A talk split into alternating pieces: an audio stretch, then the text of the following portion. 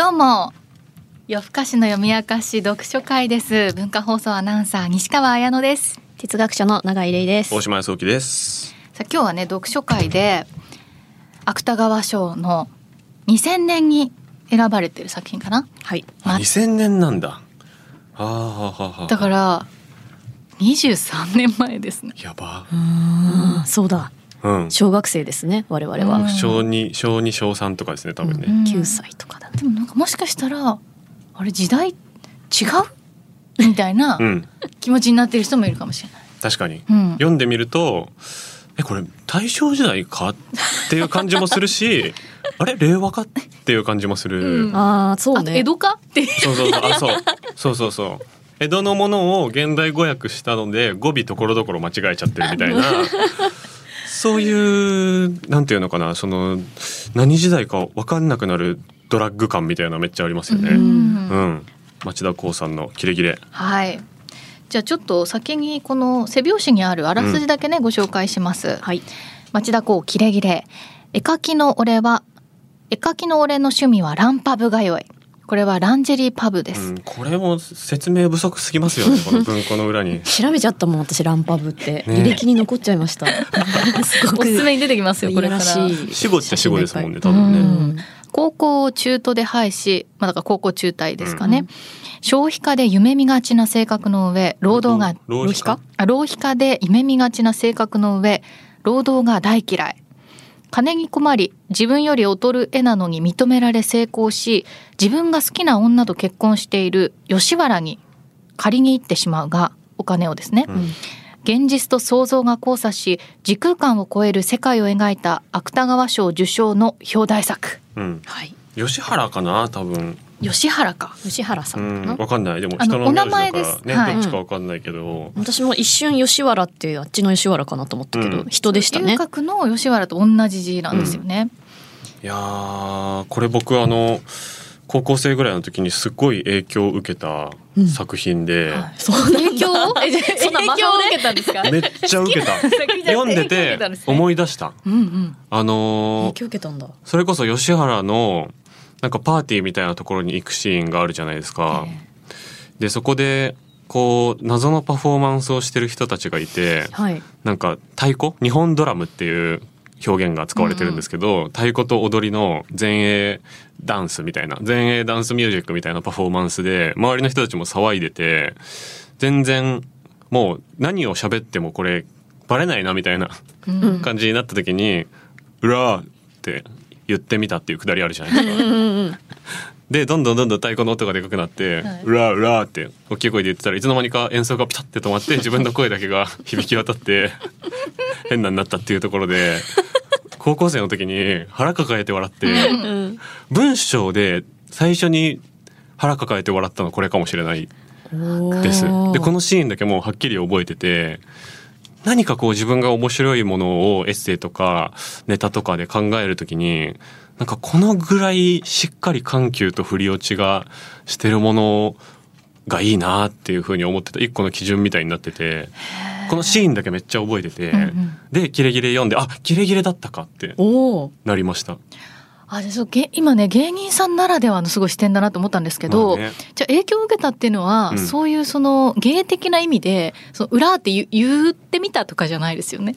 あーそうね。言ってみたとかじゃないんだけどその突然変なことをするというか、うん。その信念の中には何か彼の中には流れがあってでも周りから見たらめっちゃ変みたいなことはみんなあるよねっていううんことを表現してくれててありがたいなとも思ったしはいはい。当時日記をつけてたんですけど、はい日記の文体でこの町田港文体をめっちゃ真似したんですよ。えー難しそう特徴としては文章をあんまり丸で区切らないはいでダーっていくところもあるじゃないですか。とかその語尾を古文みたいな文体にしたりやたら流行り言葉みたいのにしたりして、うん。こう読み手を翻弄するみたいな。緩急。ブレーキとアクセルめっちゃ踏みまくるみたいうんうなん。のをなんかね真似してねやってみたんですけどね。後日読み直してみると全然読みやすくなくて 何が書いてあるかよくわかんないっていうのがこれマイナスだなと思って、あこれすごい技術なんだなって思ったりなどしたうん。18区の時とかに一番好きだった作家さんですね。うん。身をもって感じなんですね。うん、一回やってみると分かりました。この凄さが。これは真似できないですよね、うん。文体が本当に特徴的ですけどね町田公って。人をリズムに乗せちゃうっていうか、うん。で一緒になんかちゃんちゃかちゃんちゃかちゃんちゃか踊ってるような気持ちになっちゃうっていうか、うん。くるくるくるくる気づいたら踊らされていて腹抱えて笑わされてでも騙されたり、うん。あれこれ現実？想像？どっち？みたいに、うん。で何を言ってんのこれ？みたいに。急になんかいろんな大きい俺が出てきてとか突然言い始めたりとか、混乱させますよね。うん。翻弄させる、だからその乗せてくれたなと思ってリズムに乗ってたらいつの間にか振り落としてくるみたいな。そうそうそう。そのさっきの「裏」っていうシーンがかなり象徴的だと思うんですけどこうビートを町田公の文体で奏でてくれてると思ったら「え音止まってるよ」みたいな。そうね「えなんで踊ってんの？お前ほんとそう」みたいな感じでなんかこっちを滑らせてくるみたいな。はいはい。わかる。ことを何そう。何ページかに一回やってくるのが今読むとなんだろう大人になったから心地いいのかもしれないですけど当時はあんま振り落とされてるとはそんな思ってなかったですね。う。んうん。毎回食らいつきに行ってました。振り落とされてないしこっちは。ね。っていう読み方してました、当時は。確かに18、19で読んだらどう思ってたんだろうな。まずどこからがうん、世の中にある言葉でどれが。世の中にない言葉なのかがわからない。うん、わからなそう。そして31で読んだ今もわかんないかも。私。ゴルマル賞わかんないかも。ゴルマル賞ないでしょ？多分ゴルマル賞ないね。ゴルマル賞 多分ないと思うあの若草少々？はいはい。っていうなんか自分を名付けるじゃないですか急に。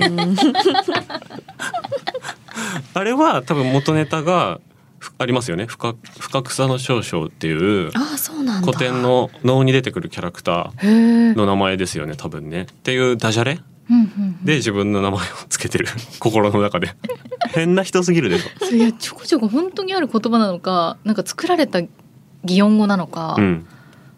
えー、わかんないってなってきちゃうね。えでも何度も声出して笑いません、うん。うん。あか鎌草の少々か。鎌草って書いてある。うん。あ鎌草ね。はいはい出てくる。うん。ここ結構好きなんですよね。え何ページあたりですか、えっとね文庫96ページ。で文春文庫です。皆さん持ってる方ははい。確認してください、お金がなくてこう仮に回るんですよね。で、えっと、2人の家を回ると木崎っていうやつと猿橋っていうやつの2人の家を回ってでそのそれぞれの家が対照的ででどっちも断られてでそのそれぞれの家の周りに両方草が生えてるんですけどその草が対照的だっていう何の意味があるのか分かんない分析を 心の中でしてると。で、えっと、木崎の家の周辺の草が色も明るい草色で活気活力生命力にあふれて竹々しい印象であったのに比してこの辺りの草ときたら陰気な深緑色で背も高く表面がぬめるように光っていて草むらそのものが悪巧みのようだ。夜だからだろうか。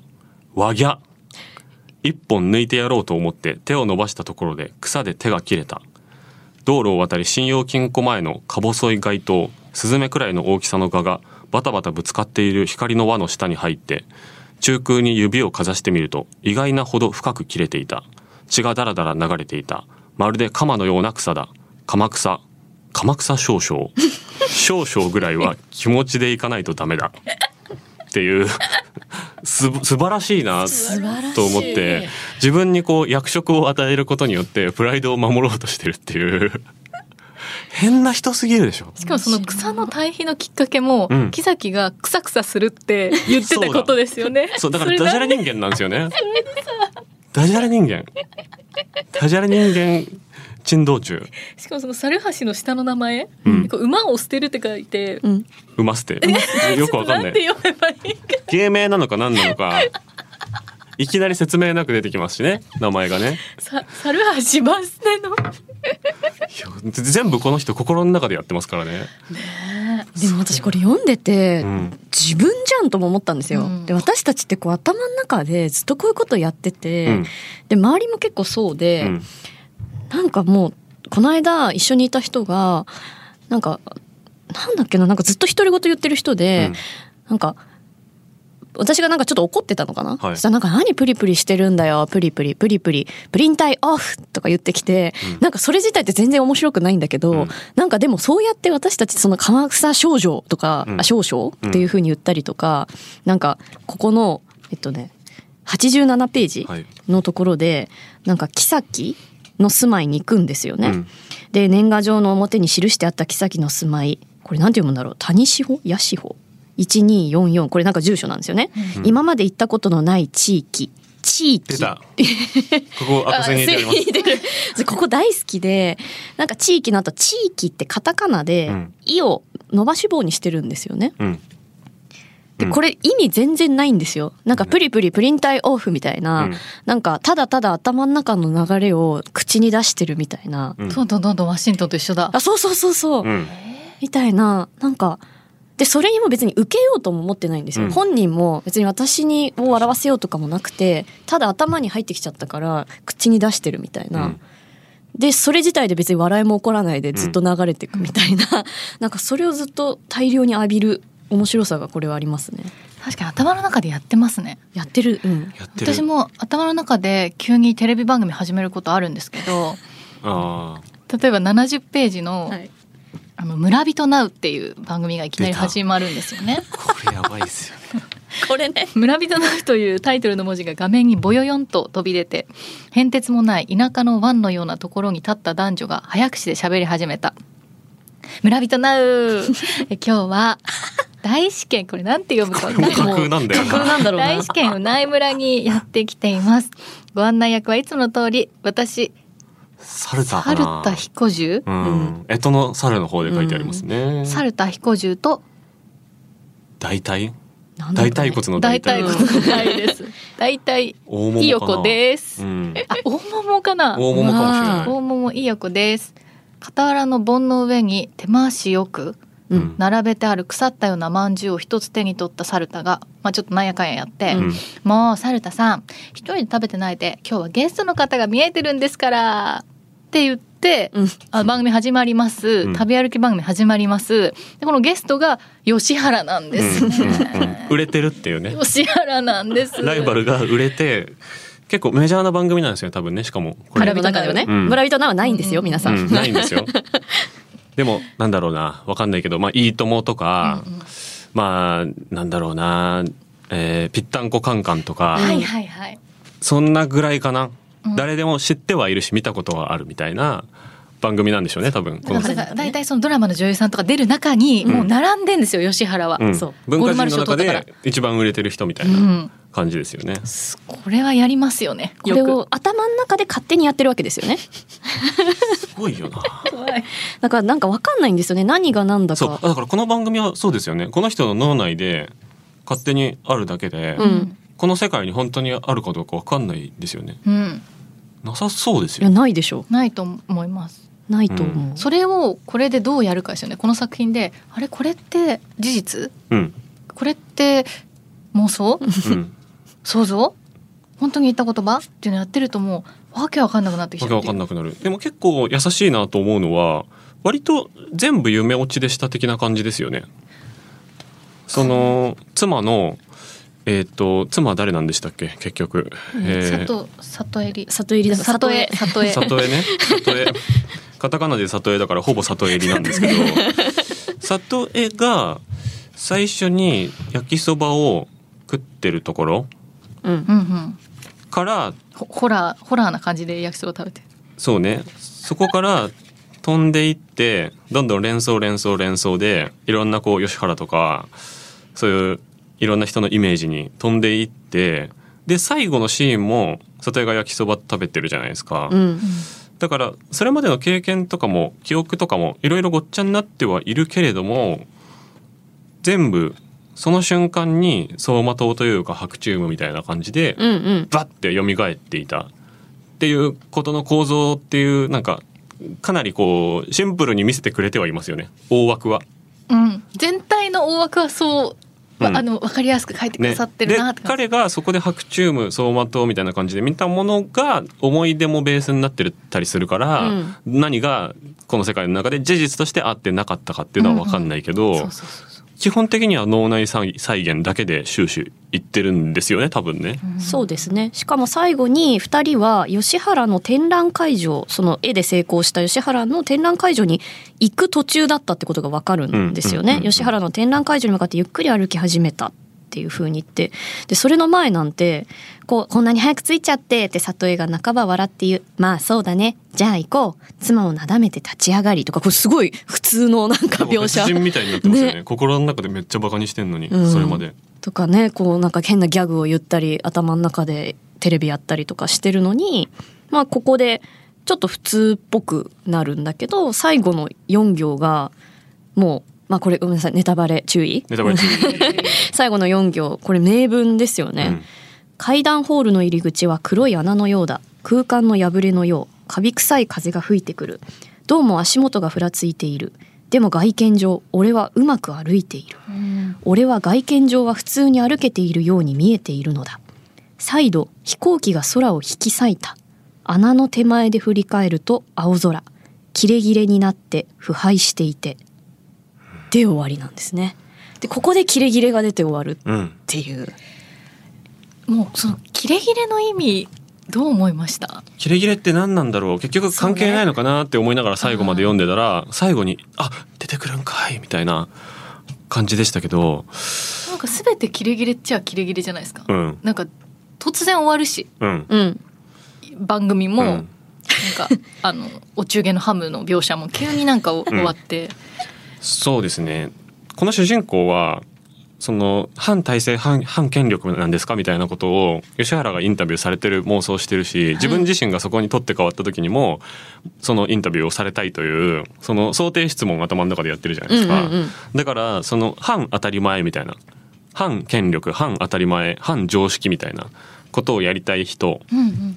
ででもそれを実際にできているわけではないしその反権力の人として成立はまだしてない。うん。ただのわけわかんない人。であると自分でも思っちゃってるコンプレックスがあるわけですよね。うん。で世の中の一貫してる権力とか常識みたいなものって一続きじゃないですか。はい。まとまりがあるものみたいな。うん。でそれらがまとまりがあるっていうことの嘘くささみたいなものだからこの人は多分世界のことをキレキレだと見たい人なんだと僕は思うんですよね。でそれを証明するために自分もアートなりなんなり表現をしなきゃいけないんだけど、うん。それをできてなくて生地一応できてる吉原みたいなやつのことを実際の状なんていうかな状態以上にというか必要以上に憎んでいるっていうもっとキレキレにしなきゃダメだろう、うん。俺はできないけどねみたいな感じの人で同時にこう自分が一発のものに見えているか説得力がある存在としてある程度は反権力としてその権力を切り裂くナイフとしてそもそもまとまって見えてないとうん。見てもらえないから自分が人から見てどうかということもまあ実はかなり気にしている。そうね。けど自分はバラバラで矛盾した存在なんだっていうことも分かっちゃっててしんどいみたいなうん。ことなのかなと思った。だから自分もキレキレだと思われたくないしはい。でも世間のことはキレキレだと思いたい人。っうん。ほー。ていうことが最後最後の段落で弱みが弱音が出ちゃったというか。うんうん。うん割と僕らに向かって脳内でサービスをしてくれてたんだけど俺は普通に歩けているように見えているだろうかっていう。うわそこ不安だったのねやっぱり君はっていうほころびが最終段落に我慢できなくなっちゃったっていうところが切ないたと思った最後。なんかその今大島さんがおっしゃった、うん。まあそもそも絵描きじゃないですかこの主人公が。で吉原に嫉妬してる。でもこの妄想量とか想像量を考えるとやっぱ頭の中にはすごい主張したいこととか、いろんな思いとか、うん。これを表現しようみたいな気持ちがあってでも絵を描いてないじゃないですか。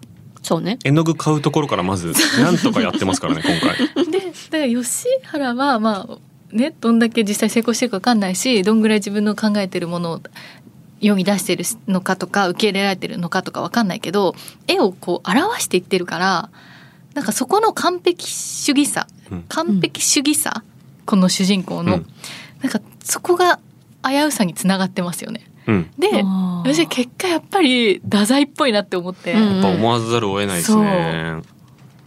う。ん。その最後の危うさも含めて、うん。とその自意識も含めて。でもイメージ的には太宰治に結構近いとは思うんだけどこの町田光の方がてか町田光のこう作品の中にいる町田光的な人うんの方がパフォーマンスうまいですよね。そう。太宰の方がかなり早めに傷口を見せていやこんなにかわいそうなんだよ僕は。いやでも頑張ってるんだよっていうのを割と序盤からやるイメージがあるんだけど。振り短めだから太宰は。そう。でも町田光の中にいる町田光的な主人公みたいな人は結構頑張って踊る。でビートもかけてくれる。で最後の最後にちょっと楽屋で傷口見せてくれるみたいな。少なくともこのキレキレに関してはその頑張りの部分が太宰みたいなこう先輩たちを見てるから先輩ちょっと傷見せすぎっすね。みたいな、うん。もっと頑張った方がいいと思いますね。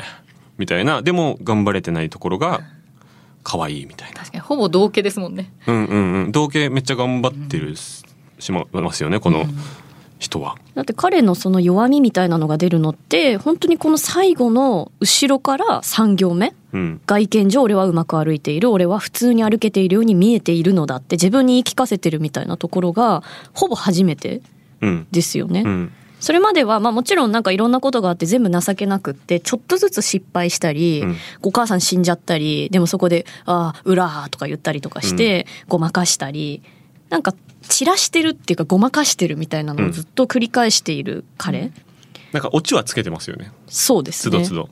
で一方でそのあの新田新田新田どっちなんだろう？富子っていう、うあの吉原と後に結婚する女性とお見合いをしていてその人のことをすごくバカにしてんですね最初は。うん。なんて大衆的な女なんだみたいに。まあ資産家の娘で。でその富子と結婚しないためにこう見合いで ここ大好きなんですけど。うなぎのシーンね。ここで大好きなんだよな。でこれをねその富子とのでも後に富子が吉原と結婚したらすごいいい女になってて「はなんだし」とか言ってなんかその女が好きになっちゃうとかいう矛盾とかを抱えるんですが、うんうんなんだかんだもう20分ぐらい経ってそうだからちょっと後半でうなぎのシーンをああその？じっくり味わいません？ここがね最高。撮っておきたい。はいじゃあ後半に続きます。